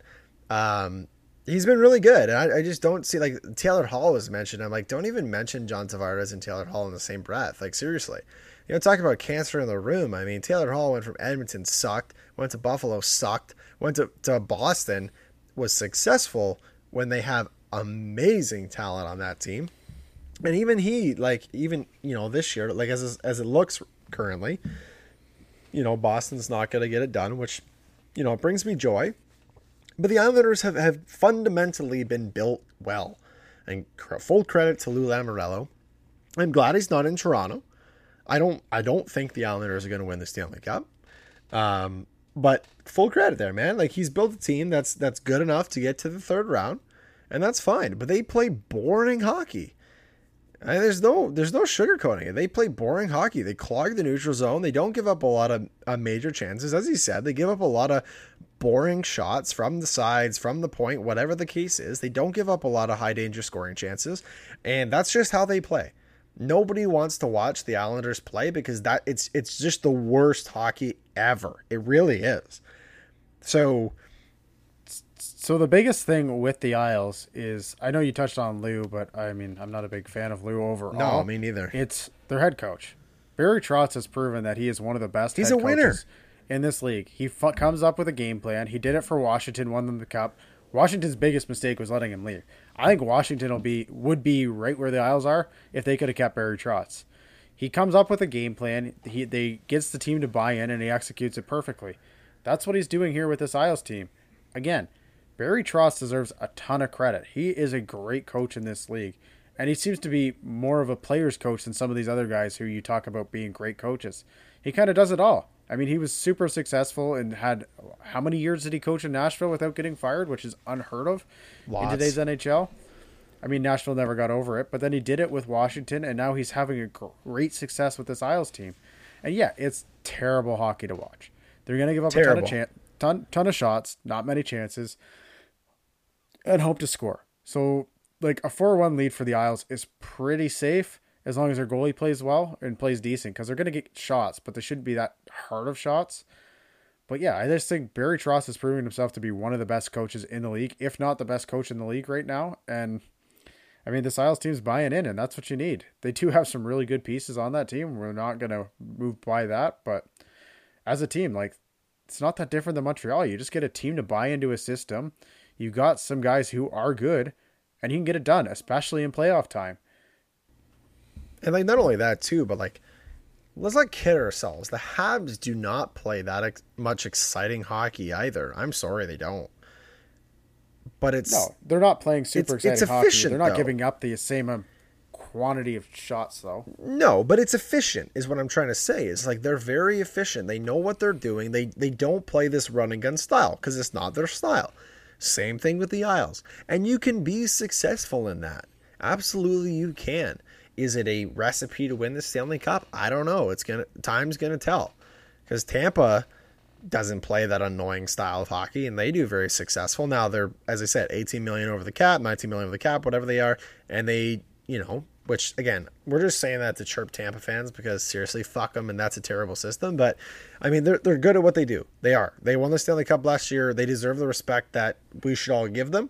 Um, I mean, this is a great opportunity here, Cam. Then it's like so realistically, from what it seems right now, and that could change. I mean, Boston comes back in this game. Boston's winning in seven. I have no doubt about it. I don't think it's going to happen. Uh, but you're going to have you know the Islanders playing Tampa, and you're going to have let's just say Vegas wins, you'll have Vegas uh, playing the Habs. Out of those four teams, is Tampa still your favorite? I know you kind of said that earlier. Is Tampa still your favorite to win the Cup? Does do the Islanders have a prayer against Tampa in that series? I actually don't really think so. I think it'll be interesting to see this clash of styles, and I think by game two or game two, you'll pretty much know exactly how the series is going to go. Uh, but yeah, if I had to take a team right now, it's going to be Tampa, and I think it could be over in five or six. I just, I don't see how the styles match up against each other, and Tampa just looks too good right now. I mean, Carolina's got a similar style. They didn't get very good goaltending because they had a goalie controversy, but Tampa's just so good, and I don't know if the Isles are that good. So I think yeah, Tampa's going to win that one, and I think it's going to be fairly easy. I don't think there's going to be much stress to it. So if you had to put a game on it, what do you got the games at? I'll take Tampa in six. Yeah, I mean, I think I'm probably in the same spot. Um, I'm going to put a caveat, though. I'm going to say Tampa in seven, only because I think that the Islanders can frustrate them and slow them down in the neutral zone and make it really annoying. I think it could be like one goal games all over the place. And one goal games are coin flips, man. You're a bounce away, you're a skate, puck to skate away, you're a penalty away. Like it, it is what it is. Who knows? again, I'm to hate watch the Islanders because seriously, Islanders fans can screw off with the whole Tavares thing. Seriously. Um, but at the same time, I don't want Tampa to win. I, there's like nobody in this playoffs I want to win. This is where I'm at, where I'm like, I don't want the Islanders to win because of Tavares thing. I don't want Tampa to win because they won last year. They can suck it. I don't want the Habs to win because I mean that's pretty obvious why I don't want the Habs to win. Like, sorry, but I just don't want it. There's lots of room on the bandwagon. No, absolutely not. Not gonna happen ever. Um, now that my Winnipeg vindication is done, like fuck the Habs, hope they lose. And I mean, I got Vegas or Colorado, so I mean, I got to ride with one of those boys. I think that um, either team that the Habs play, I mean, I'm not going to overlook the Habs by any means. Like ha- saying like Colorado in four or Vegas in five is really, really stupid. I don't care what team it is. I think that Montreal will push it to seven games. They've proved it uh, against the Leafs, who are an excellent team. They swept Winnipeg. Um, I think the Winnipeg sweep is actually going to hurt the Habs. I, I, I, maybe you disagree.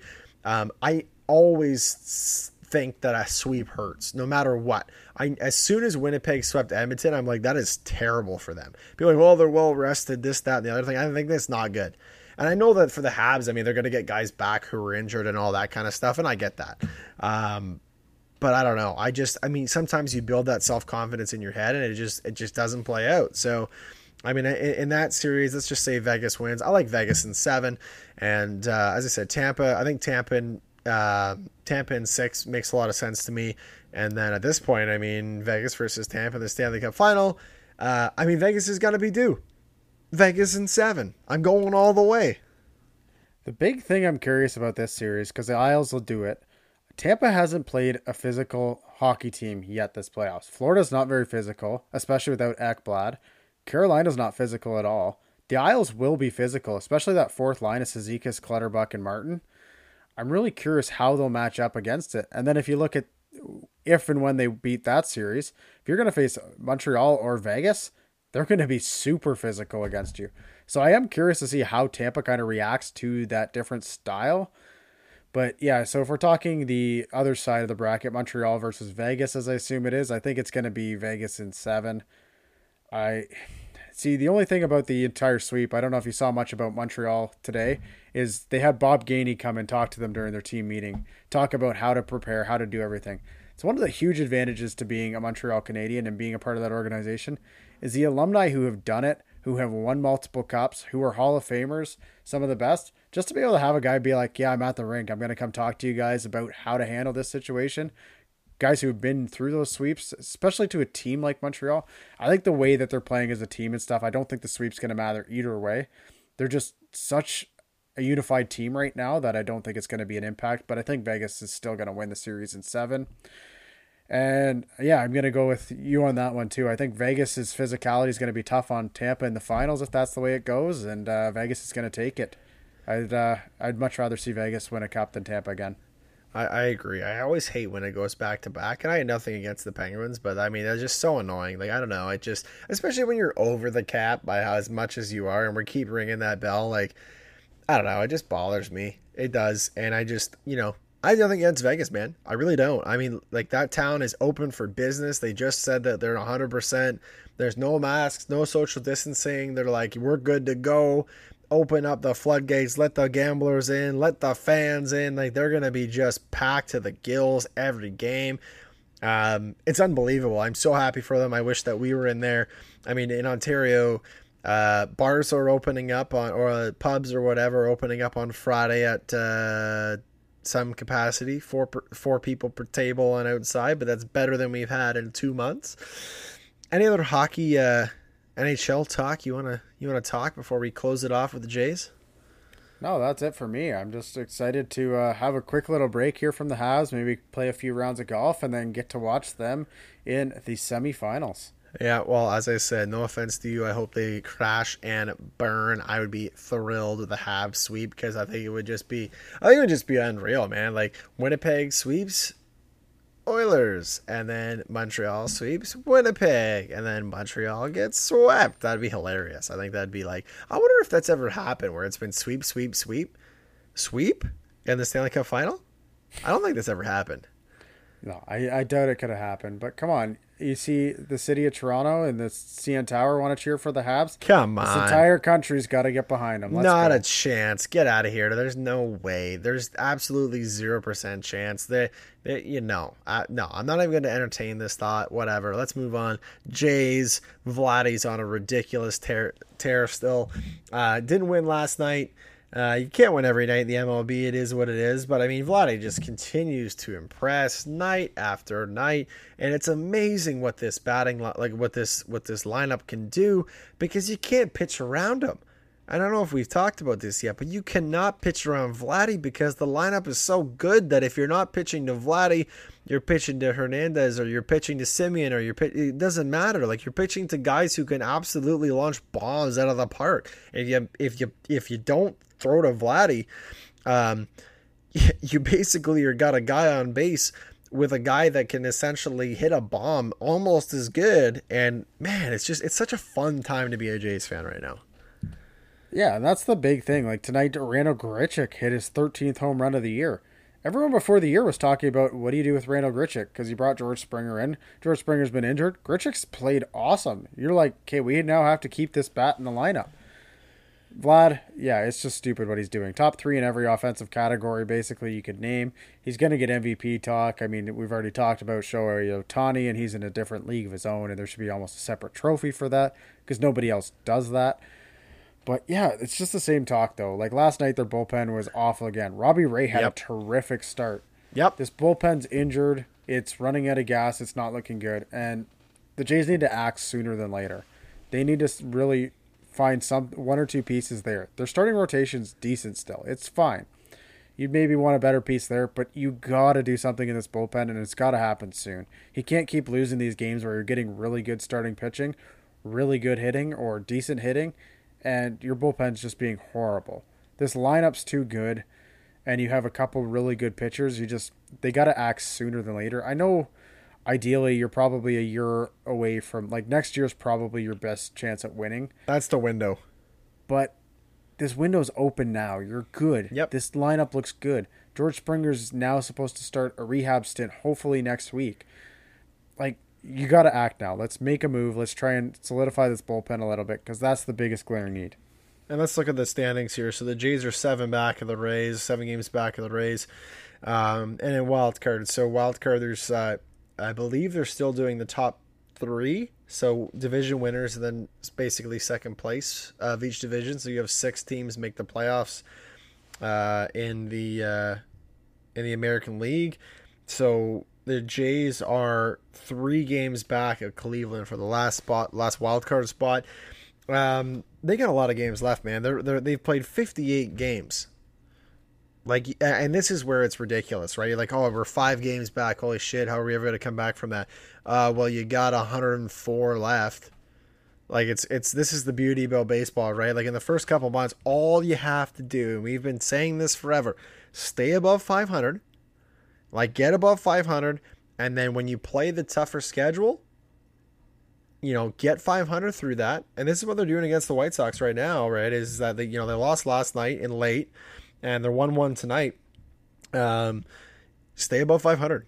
Like set yourself up for success because it's easier to come back from three and a half games down, four games down, five games down than it is to come down back like last year where they were like 22 games down with 30 to go.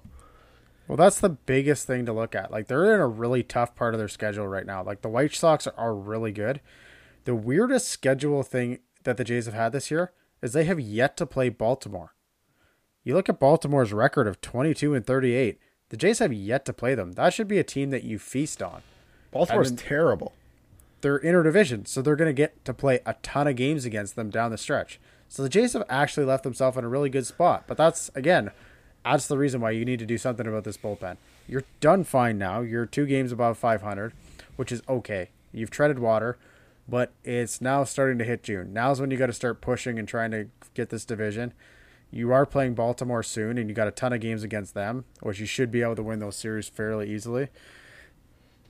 So this is the time. Like they got a really hard part of the schedule right now that they're just finishing up, and then it gets quite easy for a bit here, and they'll have to go and do well in that, and but it's a good year. It's just you got to do those extra things. Make a push, make a trade or two, and uh, let's keep going. Because I mean, hopefully, with now you're seeing NHL teams allowed to cross back and forth over the border with protocols. Hopefully, by September, and the Jays are playing fall baseball, we can get the Jays back up here. And there's some light at the end of the tunnel for sure. Um, you know, I think that Ontario's 80%. I think right now, pretty close to it, vaccinated with the first shot. Uh, we're getting there keep fighting the good fight. Obviously, restrictions are opening up where cases are going down. I love it. Love to see it. Um, last thing, Cam, before we head out of here, because this has been a long one again. This is what we do. We get on tangents, but I love it. The more we talk, the better. Um, you know, I love our fans. We, you might not talk about every episode. You might not listen to all of it, but that's fine. Um, you know, we want to talk. We want to touch on everything. The big thing that I want to uh, touch on right now the NBA. We haven't talked about the NBA that much. And part of that is because the Raptors, whatever, they played in Tampa, disaster, didn't make the plans, whatever the case is. LeBron James out of the playoffs. Kawhi Leonard clutch against Luka Doncic, and it didn't look good for a long time. Out of the remaining teams in the NBA right now, in the second round. You got the Nuggets, you got the Suns, you got the Hawks, you got the Sixers, the Clippers, the Jazz, and you've got the Nets and the Bucks.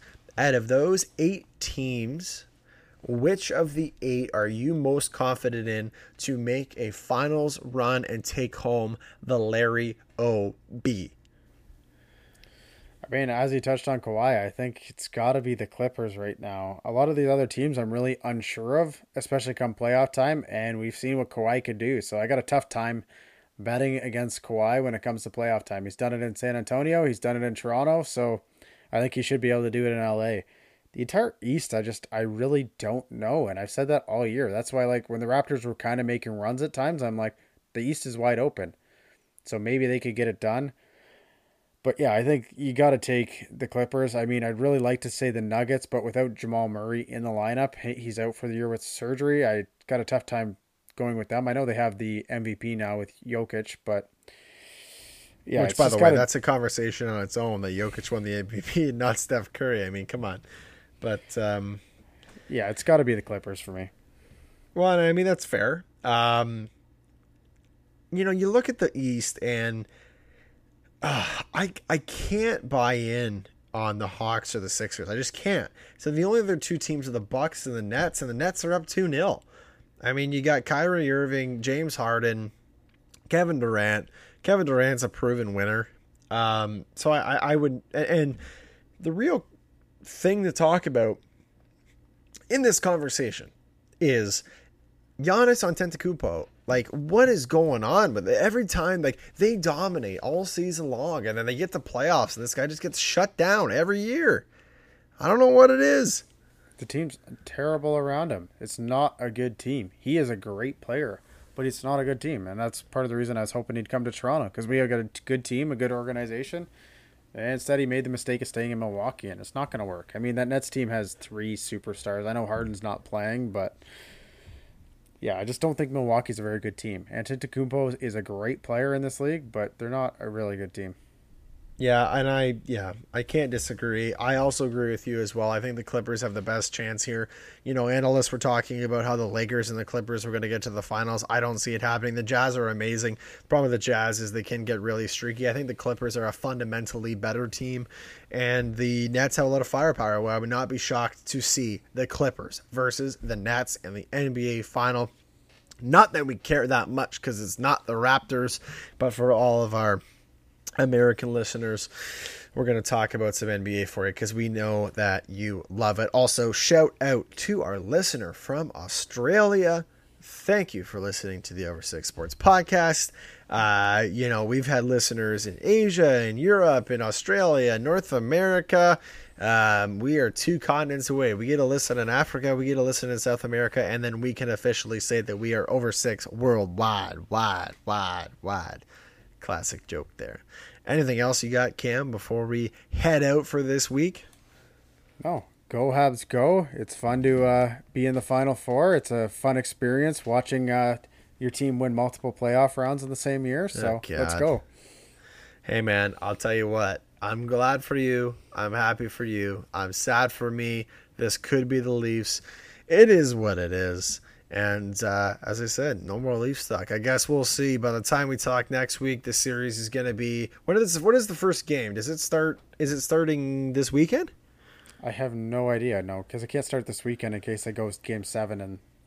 Yeah, that's Colorado. true. So I would assume that the first round game would be Monday. So we might get one game before our next podcast. So, and by the way, shout out to the Over Six Sports podcast, as this is our 20th episode. Cameron, congratulations. We have hung on for a good amount of time. 20 episodes is nothing to sneeze at whatsoever. No, I mean, what was the stat? As most podcasts end after like seven episodes or something silly. So we're something almost like triple, triple that now. So we're doing good. I mean, it's fun. Like we said, we started this because we'll do this anyways. We'll sit for an hour and talk about sports anyways. So why not get people to uh, chime in, have some takes, talk about it, and uh, talk about it. That's the big thing is having people talk about the podcast and having people have banter about what we are saying. That's what this is about. If we can influence anybody, and, and as as Cam said, we can start that conversation, and over six comes to mind when it comes to this stuff. We fully support it. We don't care about views. We don't care about any of this kind of crap. And we kind of care about views because, you know, share us with your families and friends and, you know, write reviews and all that kind of crap. Uh, but in the end of the day, like we're going to talk about this anyway. As Cam said, we'd love for you to talk about our takes to other people. You can always submit your takes on Twitter at Over Six Sports or email us uh, over six sports at gmail.com. We'd love to hear from you. If you want to come on the show, if you want us to try and get people on the show, or if you want to DM people, we don't really care. We are here for the people. And we're excited to be here after 20 episodes, 20 weeks. Can't wait to do another. Uh, can't wait to do another 50, uh, 32 more to round out the year. We're gonna get there, and it's gonna be Amazing. And for the Over Six Sports Podcast, I am Zach the Bandit Burke. And with me, as always, is Ole, Ole, Ole himself, Cam the Turf King. Charlton. Atta boy. Didn't even talk about the Turf King. Thank you for listening to Over Six Sports, and we'll talk to you next week.